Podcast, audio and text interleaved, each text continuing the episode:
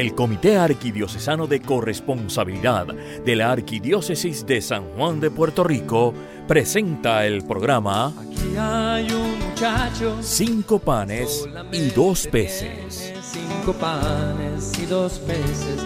Más que es eso para tanta gente. Para amar al Señor con todo lo que somos y tenemos. Ahora con ustedes, cinco panes y dos peces. Gente, aquí está este corazón que quiere serte fiel. Más que es eso, si no te tiene a ti. Si no te tiene a ti. Te damos la bienvenida a Cinco Panes y Dos Peces, el programa que cambiará tu manera de servi- servirle al Señor, siempre buscando conocer mejor la corresponsabilidad, que es ese estilo de vida que nos permite acoger todo como don de Dios y amar al Señor con todo lo que somos y tenemos. El programa de hoy vamos a estarlo dedicando a la vigilia pascual que se celebra precisamente en la noche de hoy. Y quisiéramos eh, presentarles a nuestras invitadas de la tarde, que son la señora Elba Santiago de Pico, Buenas tardes.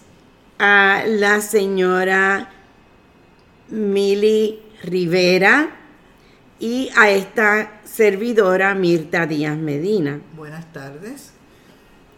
Como ya es costumbre, comenzamos invocando al Espíritu Santo. Oremos.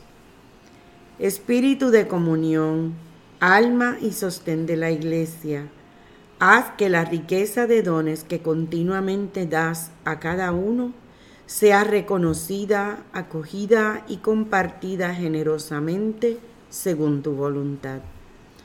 Haznos capaces, como Jesús, de amar con todo lo que hemos recibido de ti, con todo lo que somos y tenemos, haciendo presente aquí y ahora tu bondad, tu belleza y tu amor por cada uno de nosotros. Amén.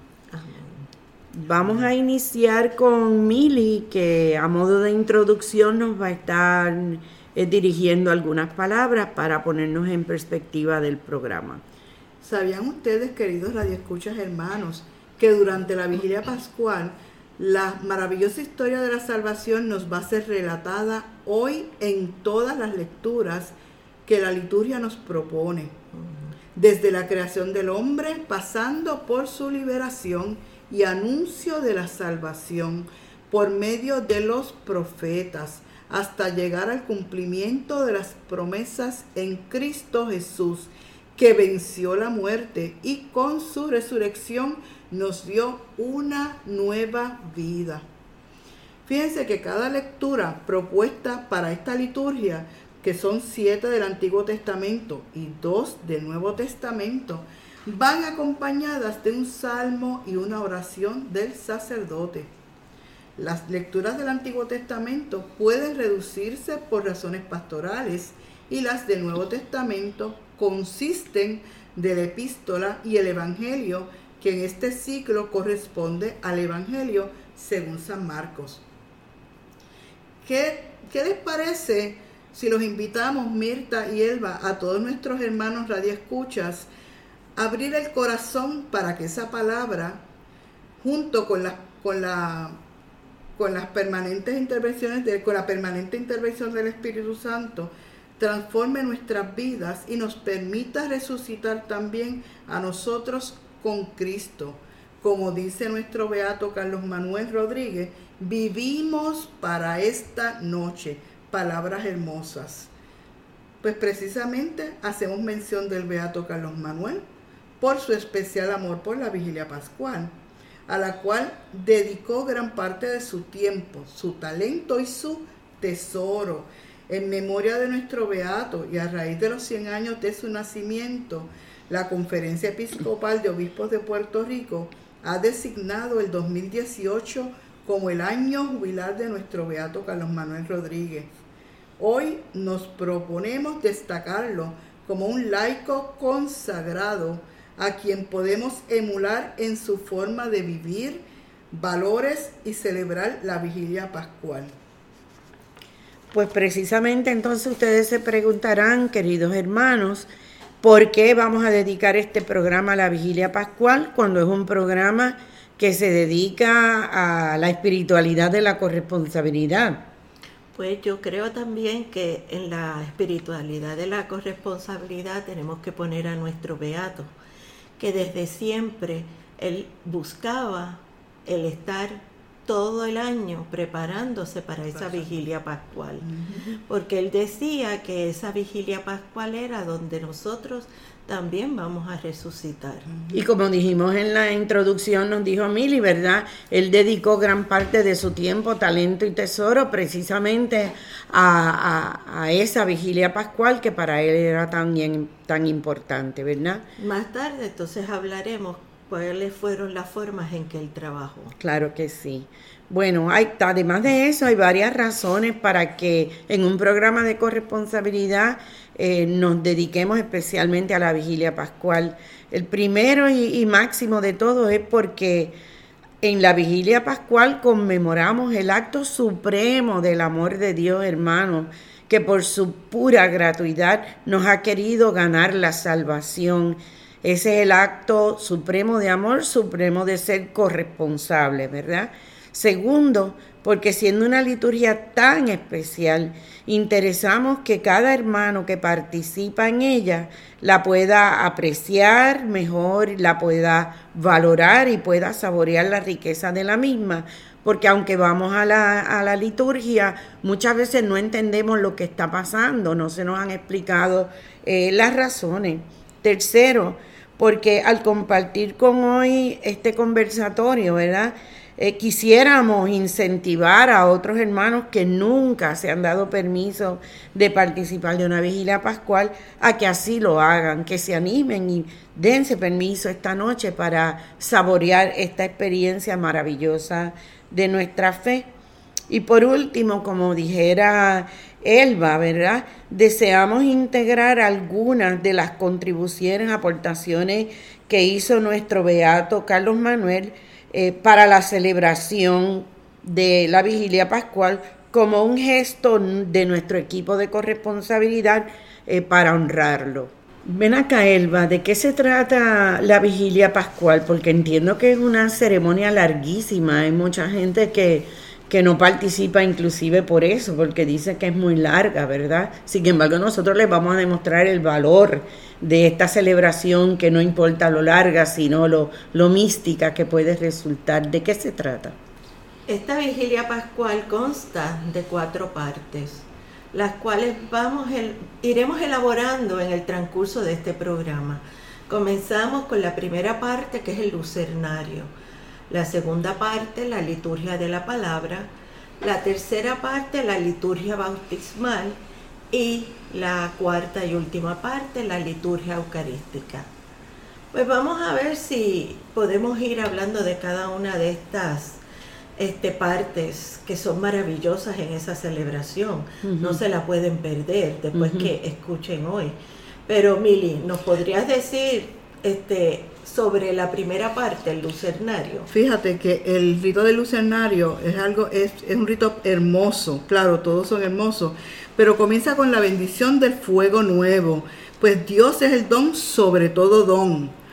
El cirio pascual se enciende en cirio pascual con ese fuego nuevo, pues Cristo, don del Padre, y tiempo es el don de Dios. Tiempo es un don de Dios, que eso no, no, podemos dejarlo desapercibido. Pues Cristo ayer y hoy y siempre es el, el alfa y el omega, el omega, el principio y el fin de todo, porque suyo es el tiempo y también la eternidad la bendición del fuego nuevo, fíjense que simboliza el origen de la vida nueva. Cristo muere y nos da vida nueva a todos nosotros con la resurrección. Pues Dios nos regala por, porque está regalada por medio de su Hijo Jesús. Y el cirio pascual representa a su Hijo Jesús. El cirio encendido, nosotros debemos seguir el cirio encendido y fíjense qué bonito que se comienza a encender el sacerdote el cirio y después cada uno va encendiendo del mismo cirio y de las demás hermanos. Nosotros debemos seguir pregonando ese cirio pascual a ese Hijo de Dios, lo tenemos que llevar a todos los hombres. Tenemos que seguir esa luz y ahí viene el pregón pascual. Eh, dando una anécdota de Charlie, él, decía, él cuando hacía lo del cirio, la luz, él prendía su cirio y después de la misa, él seguía con el cirio encendido hasta su casa para que vean lo que él sentía sobre esa Sí, porque eso es la luz de Cristo, tú sabes. Y de hecho eso es lo que dice el sacerdote, esta es la luz de Cristo. Y eso es lo que nosotros debemos seguir, enfocados a esa luz de Cristo. Alabamos, alabamos a Dios por sacarnos de las tinieblas y llevarnos a su luz a ver las cosas como Él las ve, que es la sabiduría que Él nos transmite para poder alinearnos con su voluntad. Recuerden que Cristo es el fin, es el principio del fin, el alfa y el omega. ¿De qué nos serviría, como nos dice el pregón, haber nacido si no hubiéramos sido rescatados? Y eso es lo, y eso es lo que celebramos aquí. Y aunque distribuye su luz, el cirio, que es Cristo, no mengua, porque se sigue, se sigue repartiendo. Y eso es lo que nosotros estamos llamados a hacer como buenos corresponsables, a llevar esa luz a todo el mundo. Del pregón pascual, las personas nunca le dan mucha atención cuando lo están cantando. Deberían de darle más atención, porque según el Beato, había que cantarlo de rodillas por la importancia que tenía en la vigilia pascual que mucha riqueza, ¿verdad? Tenemos del beato, pero continuamos entonces este con la otra parte. Pero fíjate, de ese pregón pascual habría que decir también, como tú mencionaste, que, que vana sería nuestra fe, ¿verdad? Si, si Jesús no hubiese muerto en la cruz por voluntad propia y no hubiese resucitado, y eso es lo que representa ese, ese sirio pascual, ¿verdad? Y como nos dice en el mismo pregón, qué noche tan dichosa en que se une el cielo con la tierra, lo humano y lo divino. De verdad que los que no van, los que no participan de la vigilia pascual no saben lo que se están perdiendo. Definitivo, porque lo humano, fíjense ustedes cómo Jesús muere y lo entierran como hombre y resucita también en su forma de hombre, pero ya en su divinidad, porque ningún humano tiene la capacidad de, levantarse de la muerte él mismo. Así que es por su divinidad que eso ocurre y eso es lo que celebramos en ese momento, ¿verdad? Pero continúa con la liturgia de la, palabra, entonces. Claro que sí. Pues nada, una vez se completa el pregón pascual y, quería antes de, que procediera a la segunda parte de la liturgia de la palabra, recalcar algo que trajo Mili, que dice, cuando el pregón pascual se enciende y sigue dando luz, ese pregón pascual nunca se apaga. Ese pregón pascual, al contrario, da luz y cuando uno viene a ver, porque la iglesia está toda apagada, todo el mundo lleva su propio cirio y de ese cirio uno toma luz. Y cuando uno viene a ver, toda la iglesia está iluminada, es una manera preciosa de, de la celebración. ¿Y quiere decir que al sirio se le apagó la luz? No. La luz de ese sirio aumentó en cada uno de nosotros porque nosotros venimos a convertirnos en sirio, en lámparas vivas, que también nos toca a nosotros dar de esa luz. O sea, hay la abundancia de la luz, la abundancia de la fe, la abundancia de la resurrección. Que eso es importante, porque nosotros debemos ser corresponsables para poder transmitir esa luz a los hermanos. Debemos seguir lo que dice la palabra, y predicar el Evangelio y llevarle a Jesús a cada ser viviente. Exacto. Pues nada, como decía, eh, debemos mirar también entonces la segunda parte de, de este rito, de los ritos que se dan en la, en la vigilia pascual, ¿verdad? La segunda parte consiste de la liturgia de la palabra. Como les dijéramos en la introducción del programa, puede haber hasta un máximo de nueve lecturas con sus respectivos salmos y una oración que luego de cada lectura y salmo hace el sacerdote por diferentes situaciones del mundo, por la creación, por las personas, por los que creen, por los que no creen. Y la liturgia de las palabras, y esta es la parte que a veces la gente le da sueño y se les torna un poquito más engorroso, vemos algunas cabezas que se mueven, pero no debería ser si lo entendemos bien, porque aquí es donde vamos a estar viendo toda la historia de la salvación y lo único que está encendido durante ese tiempo, precisamente todas las luces del templo están apagadas, es esa luz de Cristo que, eh, que entró en procesión eh, eh, con el cirio pascual al entrar al templo. Entre las lecturas hay lecturas del Génesis, hay lecturas de Jeremías, hay lecturas de Ezequiel y así por el estilo de Isaías.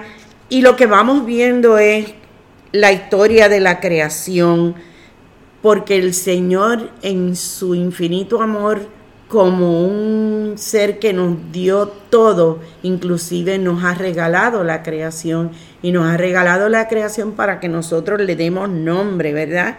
Y esa es su primera alianza, esa alianza que él hace con Adán, de que le da el jardín del Edén para que le ponga nombre a todo, ¿verdad?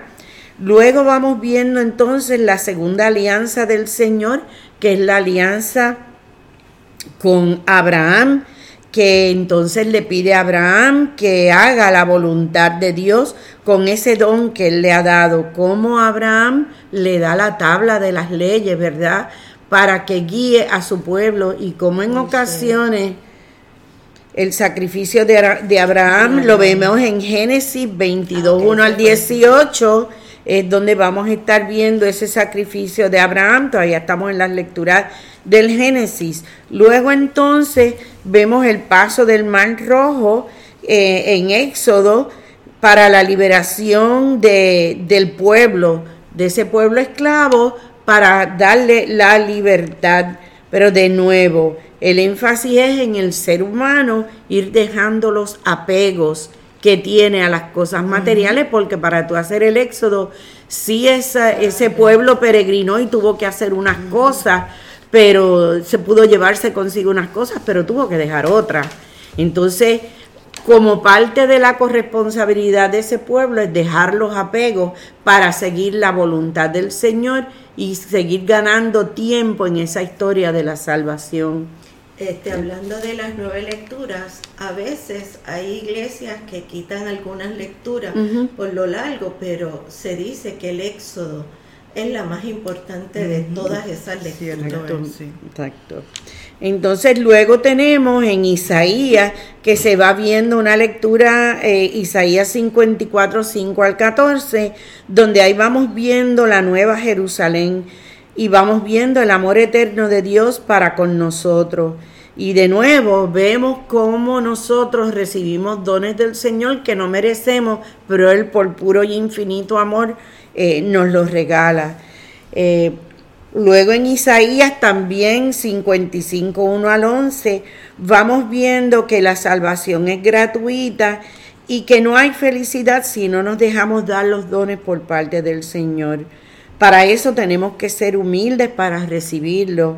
Eh, el orgulloso pretende conseguirlo todo por sí mismo y eso es algo que tenemos que ver cómo a través de, ese Antiguo Testamento en diferentes momentos el Señor hace alianza con su pueblo y el pueblo quiere las cosas a su manera, no se quiere acoger a la voluntad de Dios y de alguna manera, como dicen algunos por ahí, mete la pata, ¿verdad? Porque, por ejemplo, cuando, cuando Abraham, eh, que el Señor le dice que va a tener una descendencia infinita, no, Sara no sale embarazada, pues entonces entra en una relación con Agar para tener un hijo. El Señor tenía un plan para él, pero él y su esposa cambiaron el plan. Y ahí es donde nosotros tenemos que ver también nuestra humildad de cómo nosotros acogemos los dones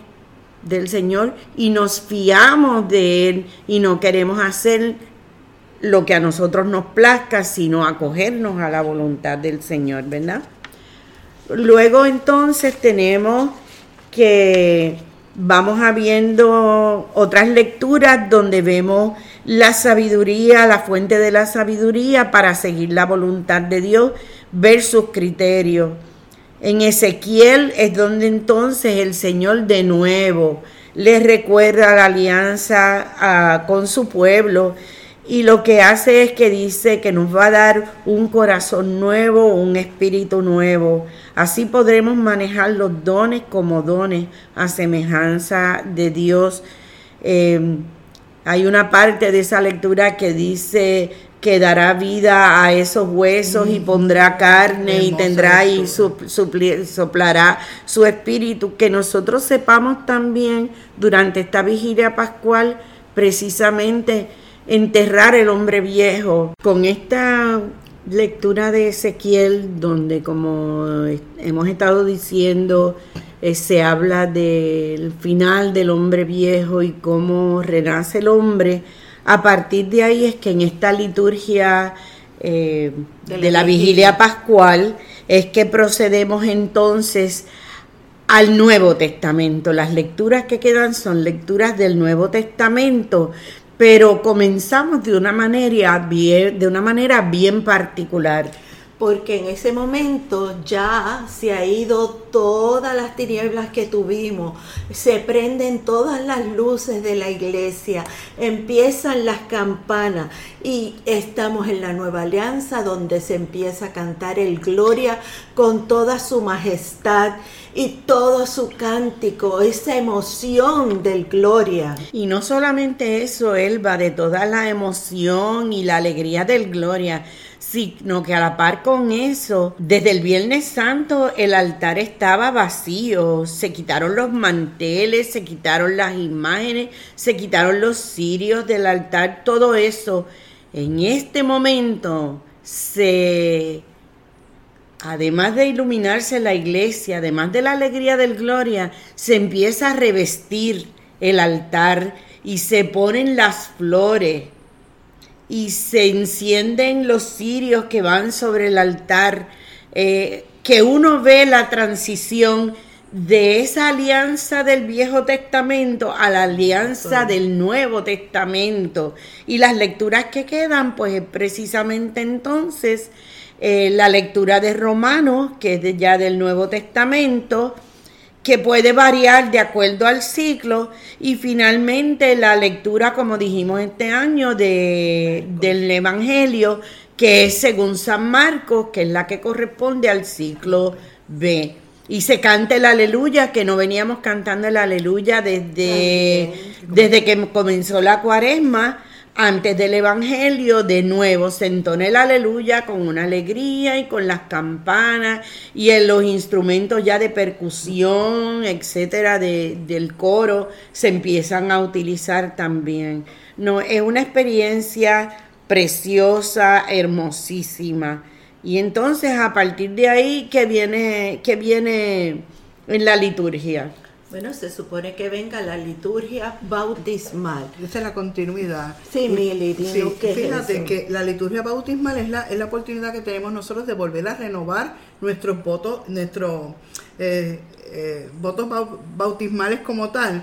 Y se comienza con las letanías de todos los santos. Los santos, pues miren, los santos han vivido la lógica del don y acogen y han entregado, acogieron y entregaron todo, todo, todo su, su, ser como don. Y el actuar de Dios se manifiesta en la comunión, en el amor, porque Él mismo Dios es, es comunión en el amor. De ahí se procede a la bendición del agua, donde ahí realmente, concretamente, vamos a la renovación de las promesas bautismales. Y es una oportunidad donde tenemos para negarnos a nosotros mismos, negarse a nosotros, a la carne, para poder vivir, para poder ser don para Dios y para los hermanos, que esa es nuestra misión. Y la renuncia, y nosotros renunciamos a no vivir la lógica del don, todo, porque todo es un don de Dios. Solo el pecado es nuestro y tenemos que renunciar a ese pecado, a ese mundo de tiniebla. Debemos decir sí, como lo dijo María. Decimos sí a Dios Trino, que es comunión en el amor, don sobre todo don. O sea, que es una confesión de fe y es, es hermoso porque vamos poco a poco, el Padre nos va dirigiendo y nosotros vamos asertivamente diciendo que sí. Claro, claro está. El Padre y el Hijo, por medio del Espíritu, son un don para nosotros y nosotros tenemos que emular eso también. Somos un don del Padre al Hijo. Somos un don del Hijo al Padre. Para vivir esta dinámica de donación trinitaria, hemos de ser don para todos los hermanos. Para, aunque no nos caiga bien, aunque nos hayamos discutido, lo que sea, somos don para los hermanos. Eso es lo que implica la renovación. Como nos dice Juan, capítulo 15, este es mi mandamiento, que os améis los unos a los otros como yo os he amado. Después de ahí, pues viene la aspersión, el bautismo, donde el Padre nos, nos, nos asperja con agua bendita para completar este rito, donde entramos, reno- al renovar, entramos a la comunión en el amor.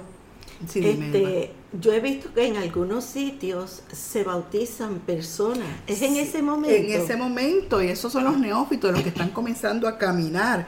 Así que nosotros, en base a, a todo este, a este rito, los hacemos parte de nuestra comunidad y nosotros mismos también, y todos entramos a la comunión en el amor. Y eso es, un, es, es como una acogida, como el que le damos la acogida a ellos como tal. Porque vamos a estar no solamente con la comunión con los hermanos y con estos neófitos, estos que están comenzando a caminar, sino en comunión con Dios y todos los demás.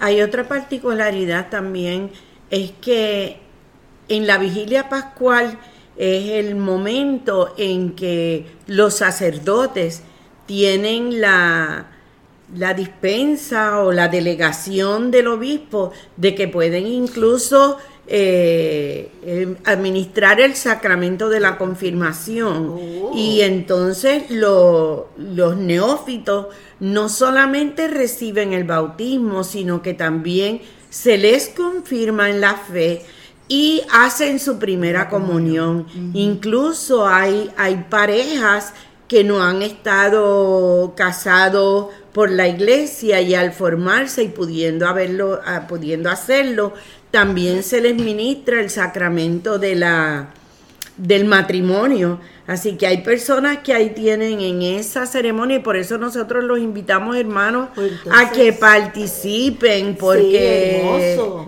es hermoso Sí. tú ver un ser humano, un hijo amado de Dios que en ese momento recibe tantos sacramentos juntos. Yo creo que eso es un don para ellos, pero también es don- un don para la asamblea, que es testigo Y fiel de esa acogida, como tú Y decías. lo celebramos todos, Exacto. estamos unidos para celebrar, estamos sacando, ellos están saliendo, tal vez por ayuda de, de muchos de nosotros, de ese mundo de tiniebla, y ellos se, se incorporan a nosotros también como tal. Así que vivimos también, después de ahí, de ese rito, perdón, de ese rito de- del bautismo, terminamos es- ese rito, la liturgia bautismal, con la oración de los fieles. Y esa es una parte también tan importante como las demás, porque como estamos viviendo en comunión con todos los hermanos de, de- de- de la comunidad, de la iglesia como tal, vamos a interceder los unos por los otros, no solamente con los miembros exactos de la comunidad, también comenzando desde la cabeza de la iglesia. Nosotros tenemos que interceder, eso es parte de nuestra misión, interceder en oración por toda la iglesia, claro está, dirigidos por el Espíritu Santo, que es el que, de lo- quien es el, el- el- el que orquestra todo esto. Este, y pasando de la oración de las fieles, entonces seguimos con, con la liturgia eucarística. Algo tú- que hasta aquí este, tú quieras traer sobre el beato Carlos Manuel, de cómo él valoraba es- este rito, de, rito bautismal. Del, del rito bautismal. y- Bueno, él decía que el rito bautismal nosotros necesitábamos darnos cuenta que nos hacía ser parte de este, la iglesia, que al nosotros bautizarnos vamos a ser parte de la iglesia, que la iglesia es toda la comunidad y al bautizarnos tenemos que salir a pregonar. Por eso es que él pensaba que él tenía que salir a enseñar a la gente. Y por eso salía entonces desde la iglesia con su cirio encendido, su porque era una manera de evangelizar en el camino a su Sí, casa. porque él Qué tenía lindo. muchos vecinos que no eran este, católicos, pero eran muy amigos de él. Pero fíjate que es que el bautismo nos hace hijos de, nos hace Sí. hijos de Dios y nos incorpora. Por eso es que es hermoso. No solamente cuando se ba- bautizan niños, sino cuando ya adulto la persona decide por voluntad propia incorporarse a, la, a- a la feligresía como tal. Y por eso fíjate que el bautismo se lleva a cabo en la entrada de la iglesia. Esas son unas notitas, ¿verdad? Sí. En la entrada, porque entonces todos los vamos a acompañar. Exacto. Esa es la parte de la liturgia. También creo que es importante señalar que con esta renovación de, de nuestras promesas bautismales, tenemos que recordar que el bautismo a nosotros nos confiere tres cualidades que muchos de nosotros se nos olvidan. Y hermano, quizás a lo mejor en esta vigilia pascual es momento de que tú revises, porque cuando nos bautizamos o nos bautizan, ¿verdad? Y en la confirmación ya entonces nosotros renovamos esas promesas bautismales. Nosotros tenemos tres roles como cristianos católicos, el ser sacerdote, profeta y reyes. Y eso nos conlleva que nosotros tenemos una responsabilidad de orar por los demás, de interceder por los demás, de, como los profetas, anunciar y denunciar, anunciar la palabra, anunciar la alegría del Evangelio y denunciar aquello que nos está alejando, ¿verdad? Eh, como sacerdotes intercedemos y oramos y como reyes, como el Señor nos dijo, yo no soy un rey de este mundo y su reinado era de, de otro mundo, así que nosotros tenemos que fijar también nuestra vista hacia la eternidad y que reinamos en la medida en que servimos.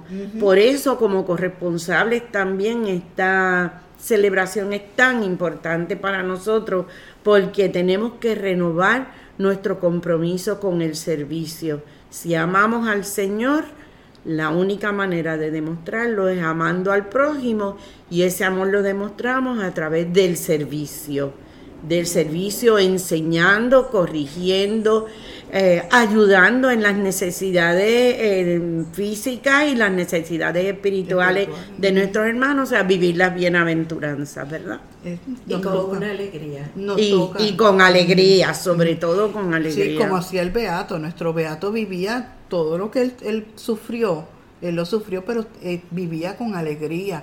Eh, nosotros tenemos ese compromiso, como bien tú lo dijiste, porque tenemos que ser corresponsables con lo que Dios nos ha dado. Exacto. Eso debemos corresponderle. Así que Pues nada, Pasamos a la liturgia eucarística. ahora entraríamos en la última parte de, de la celebración de la vigilia pascual, que es la liturgia eucarística. Ya aquí básicamente sigue el mismo eh, proceso, el mismo rito que en nuestras misas este, regulares, dominicales y aún misa diaria. Es decir, se hace la presentación de los dones, ya se hizo en, en el rito bautismal, la parte bautismal concluyó con la oración de los fieles, donde como dijo Mili, hemos orado no solamente por nosotros y por los catecúmenos, sino se ora por la Iglesia Universal, se ora por el Papa, por los obispos, los sacerdotes, los diáconos, por el pueblo en general, se ora por nuestra nación y en este momento que Puerto Rico está viviendo, estos momentos tan difíciles, eh, como resultado de- del, del huracán al que hemos, este, por el cual fuimos azotados, ¿verdad? Que todavía hay personas que están sin energía eléctrica, en algunos casos hasta sin, sin agua, ¿verdad? Eh, pues es un momento de, de orar por esas situaciones también, orar por los gobernantes con tantas leyes, tantas enmiendas a situaciones que se están haciendo ahora mismo, que de alguna manera afectan al pueblo. Se ora por los enfermos, se ora por los que no pueden llegar al templo, ¿verdad? Eh, los hermanos que están en sus casas convaleciendo o en su lecho de muerte, por todos ellos se ora. Luego presentamos los dones y al presentar los dones no es solamente lo material, o sea, cuando se, se pasa la canasta en la iglesia, que usted da desde su corazón lo que el Espíritu le diga a usted que debe dar, ¿verdad? Eh, y, y eso pues hay que pedir iluminación del Espíritu Santo para que verdaderamente seamos desprendidos, porque solo damos de lo que el Señor nos da. Pero también esa canasta, cuando usted pone en su mano su dinerito ahí, también usted ponga lo que está en su corazón. Cosa que cuando el sacerdote presenta esa canasta en la ofrenda de los dones, ahí estén también sus alegrías, sus penas, sus preocupaciones, para que el Señor también las reciba. Eh, luego, pues el sacerdote hace la oración sobre las ofrendas, donde formalmente le presenta todos los dones que le hemos dado formalmente a Dios. Eh, se, los dones se dejan de tomar porque el Señor y Dios actúa sobre ellos y los transforma, porque ahí pues sabemos que en la parte de la consagración lo que han sido los dones de pan y vino se van a convertir, ¿verdad? Una vez más en el cuerpo y sangre de Jesús. Y finalmente nos acercamos a la comunión, donde pues de acuerdo al momento que estemos viviendo se puede recibir la comunión en las dos especies, en este tiempo especial que estamos viviendo en Puerto Rico por razón de, de la influenza y demás, pues se nos está pidiendo que solamente los recibamos en la forma eh, del cuerpo de Cristo, nos recibimos la sangre y que la recibamos en la mano. Y esa mano se prepara como un trono para recibir al Señor de señores, a nuestro Salvador. El Beato decía que la comunión era el centro de su vida. La comunión los robustecía él sentía que la comunión lo, lo hacía vivir de nuevo, porque era el cuerpo de Jesús. El cuerpo y, la Con, y con gran razón, porque acuérdate que él tenía una condición debilitante muy, muy, muy importante. Y entonces con la comunión era que él se sentía que podía seguir caminando. Y yo creo que nosotros eh, debemos de emular a nuestro Beato Carlos Manuel, que nosotros muchas veces vamos a recibir la comunión con muy poca devoción que hablar con el otro, que saludar al otro. No, es concentrarnos en que estamos recibiendo al cuerpo de Cristo y que ese Señor, si verdaderamente por fe yo lo creo, esto tiene que ser una cosa que nos sentamos que no lo merecemos, porque no lo merecemos. Es por la pura gratuidad y el amor del Señor. Pero fíjate que la común unión te lo dice, nos, nos unimos en común unión, no solamente con la feligresía, con los demás, sino con el mismo, con el mismo Dios trino y uno. Y esa fortaleza, que en eso voy con lo de Charlie, con el con nuestro beato, este, nosotros salimos de ahí con el cuerpo y la sangre de Cristo en nuestro cuerpo, ¿verdad? Dentro de nosotros. Y nosotros vamos a actuar como sagrarios vivos en la calle, que eso es lo que nos invita el Señor, a salir a llevar a Jesús, como hacía nuestro beato con el sirio, a todas las demás gente. Lo que pasa es que a veces, pues, este, y ese mismo cuerpo y esa sangre, una vez comulgado, nosotros vamos, es la fortaleza para nosotros luchar el día a día. Qué bendición poder ir a misa diaria, pero los que no, no pueden, pues por lo menos el fin de semana, pues mira, y poder tener la fortaleza y el sostén para toda la semana. Y fíjate, yo creo que en este momento deberíamos recalcar que muchas veces somos contratestimonios porque decimos toda esta riqueza que tiene nuestra fe, que estamos recibiendo a Jesús, pero hermano, nos tenemos que preguntar, una vez nosotros recibimos ese cuerpo, sangre, alma y divinidad de Jesús, cuando salimos del templo lo reflejamos y preguntarnos si nosotros estamos siendo contratestimonios y eso es lo que está alejando a otros fieles de que están dentro de la iglesia a que se alejen o aquellos que nos están mirando desde afuera a que no se acerquen. Porque como dice el Papa Francisco, tenemos que vivir el Evangelio, pero fuera del templo. Hay que llevar la iglesia a la comunidad. Y cada uno de nosotros es templo del Espíritu Santo. Cada uno de nosotros es la iglesia. Definitivamente. Y tenemos que entonces ser promotores de la fe, promotores del amor de Dios, ¿verdad? Eh, así que mm, una vez termina ya los ritos conclusivos, entonces estamos hablando de, de la celebración de esa, de esa alegría que muchas veces una vez termina eh, la celebración litúrgica, eh, cuando ha habido Pascua Juvenil, que en muchas parroquias lo hay, los jóvenes entran a celebrar y representan ya fuera del, de la celebración de la liturgia propiamente, ¿verdad? Celebran la resurrección del Señor, preparan drama y se comparte una fiesta, porque más que la Navidad, donde tanta bulla hacemos, verdaderamente la Pascua de resurrección es nuestra verdadera iglesia, es nuestra verdadera alegría, es nuestra verdadera celebración, porque del Viernes Santo nace la iglesia del costado de la sangre de Cristo. Y cuando en la vigilia pascual celebramos la resurrección de Él, es donde sabemos que tenemos nuevos bríos para, para celebrar, para vivir nuestra fe. Como dice el Beato Carlos Manuel, porque vivimos para esa noche. Cuéntanos algunos detalles de, de- de las particularidades de cómo el Beato eh, celebraba, qué cosas él trató de hacer, porque como estamos dedicando este programa a él, ¿verdad? Eh, es uno de los objetivos del programa. ¿Qué, ¿Qué cosas él hizo con respecto de la vigilia pascual que nosotros debemos de agradecerle a él, por decirlo de alguna forma? Pues en el libro del padre José María González, él nos habla de que desde pequeño, como en aquella época, todas las misas, la vigilia eran en latín, no se entendía nada. Pues al él ser muy pequeño, él lo que hacía era que durante toda la vigilia pascual, él permanecía en oración porque como no entendía, y eso fue lo que lo hizo hacer, a familiarizarse con la liturgia, y empezó a buscar y a leer, y ahí fue que se enamoró completamente de lo que era la vigilia pascual. Te hago una parte. Yo soy de esa época.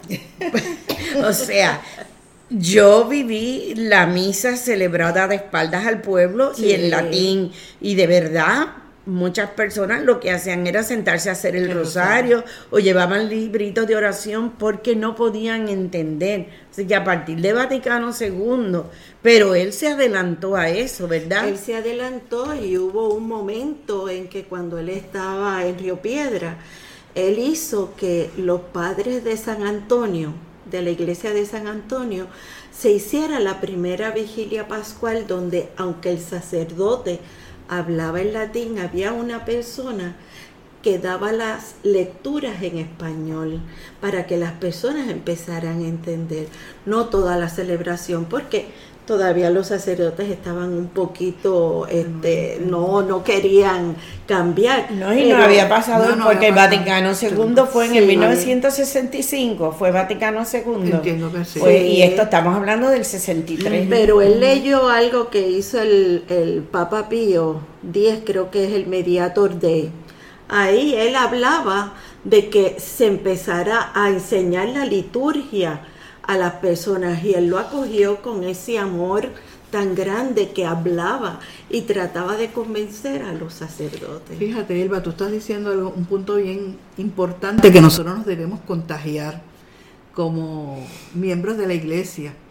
Y es el querer formarnos por... O sea, él buscó, y en aquel momento no había, no había Google para uno buscar, él buscó la forma de cómo él formarse querer aprender más y, a- y pasar toda esa información al resto de, de, de- de no los- solo las eso, él cogía y los libros que le caían en sus manos en inglés, que él los encontraba maravillosos, los traducía. los traducía y se los pasaba a las personas que estaban de acuerdo con él y en eso él, él utilizaba para dar sus conferencias. Y de la vigilia pascual, pues él la vivía literalmente. Él vivía literalmente para esa vigilia, como paso de la muerte a la resurrección, era lo que él decía. Y el pregón casi era su canto favorito. Él dice que se debe leer, hacer de rodillas y enseña el pregón con amor el significado del cirio pascual. Estamos aquí para la... Esta es una de las frases bien importantes que decía este libro. Estamos aquí para la vida eterna, porque queremos alcanzar lo que se nos ha prometido, la resurrección. Lo sentía tan presente que acuñó una frase feliz que es, vivimos para esa noche. La vigilia pascual, el anticipo del cielo, lo inunda de optimismo. Después hubo un momento que él, no está acá, él en 1958 creo que fue,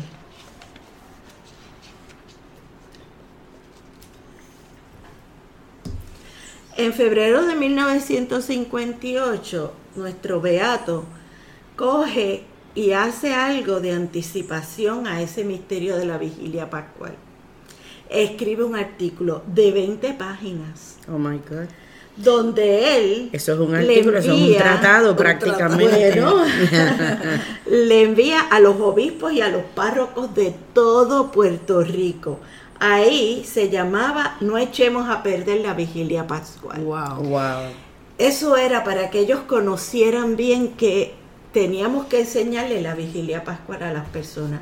No hay este, no, no hay un escrito donde esté todo ese, eso que habla. Así que no sabemos exactamente qué es lo que nos dice. Pero el, dos sacerdotes le llegan a contestar. Y entonces él se sentía feliz porque decía, pues ya hay más personas que están apreciando lo que yo hago. Fíjate, Elba, yo creo que algo que, y, y hermanos que nos escuchan, ¿verdad?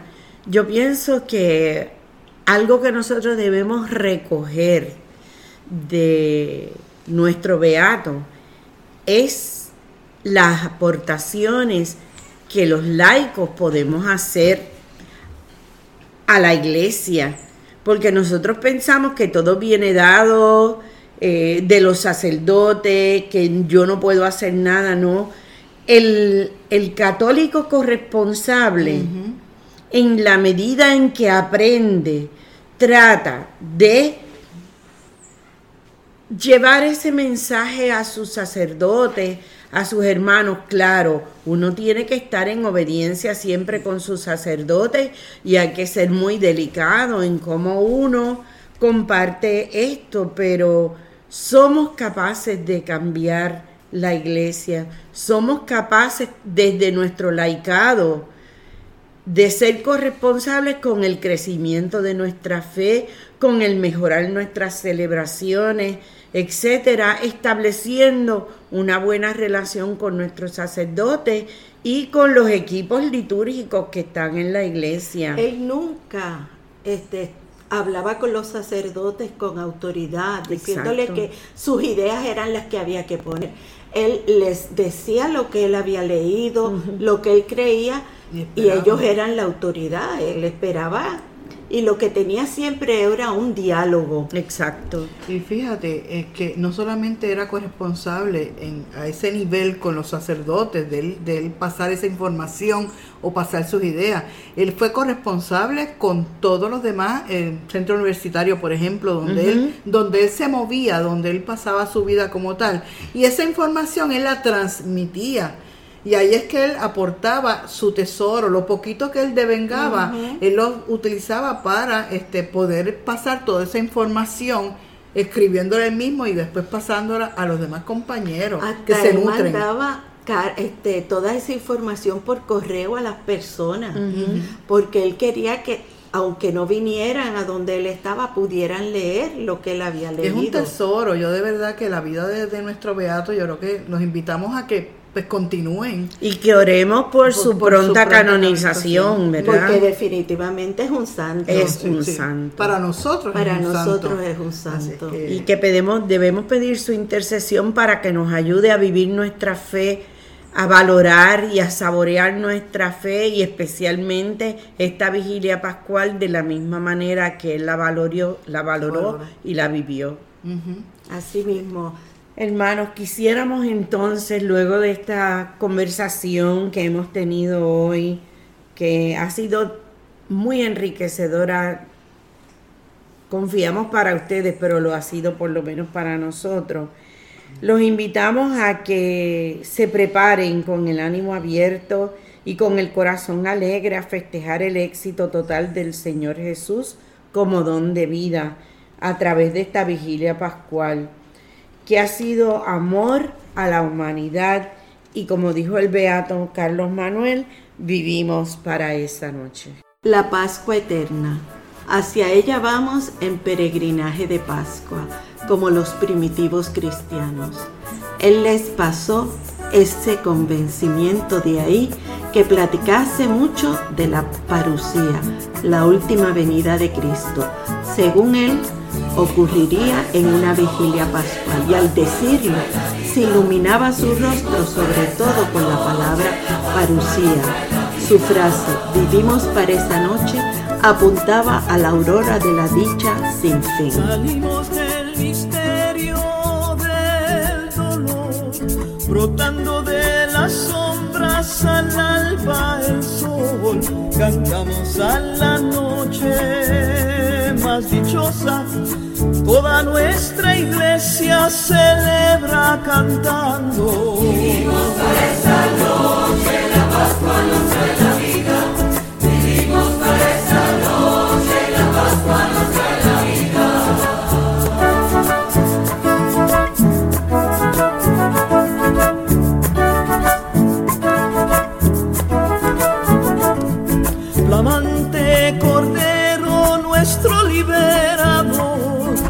en la noche grande de la gracia sirio inapagable Cristo glorioso Carlos Manuel te cantaba y nosotros con él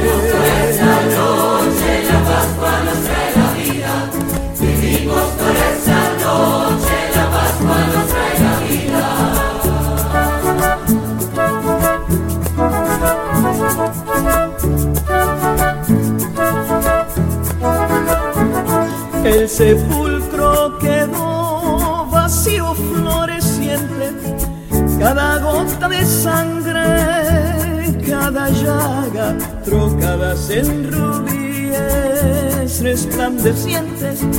Cristo amado surge triunfante.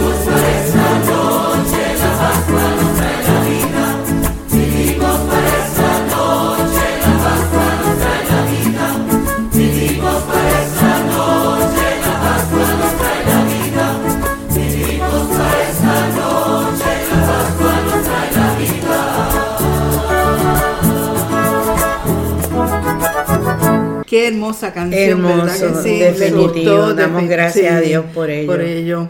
Pero nada, como todo, tenemos que terminar, así es que vamos, vamos a despedirnos con una oración.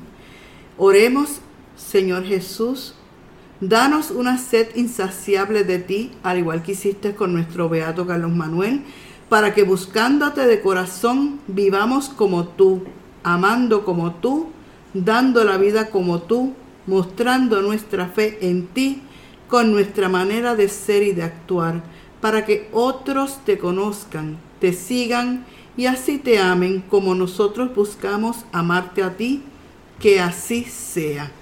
Beato Carlos Manuel, ruega. No queremos irnos sin antes de recordarles que pueden escribirnos a corresponsabilidad arroba arqsj.org,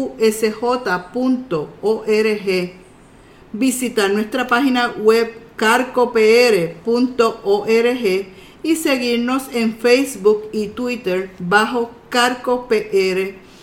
Y en la página web también le invitamos a dejarnos sus comentarios sobre este programa en el foro de Cinco Panes y Dos Peces. Agradecemos su sintonía. Será hasta nuestro próximo programa. Dios les bendiga. Tengan una buena vigilia pascual. Amén. Y feliz Pascua, Y de, feliz resurrección. Pascua de resurrección. Amén. Aquí hay un muchacho. Han escuchado ustedes el programa Cinco Panes y Dos Peces del Comité Arquidiocesano de Corresponsabilidad de la Arquidiócesis de San Juan de Puerto Rico. Será hasta nuestro próximo programa. un corazón dispuesto a dar más que es eso para tanta gente, aquí está este corazón que quiere serte fiel. Más que es eso, si no te tienes.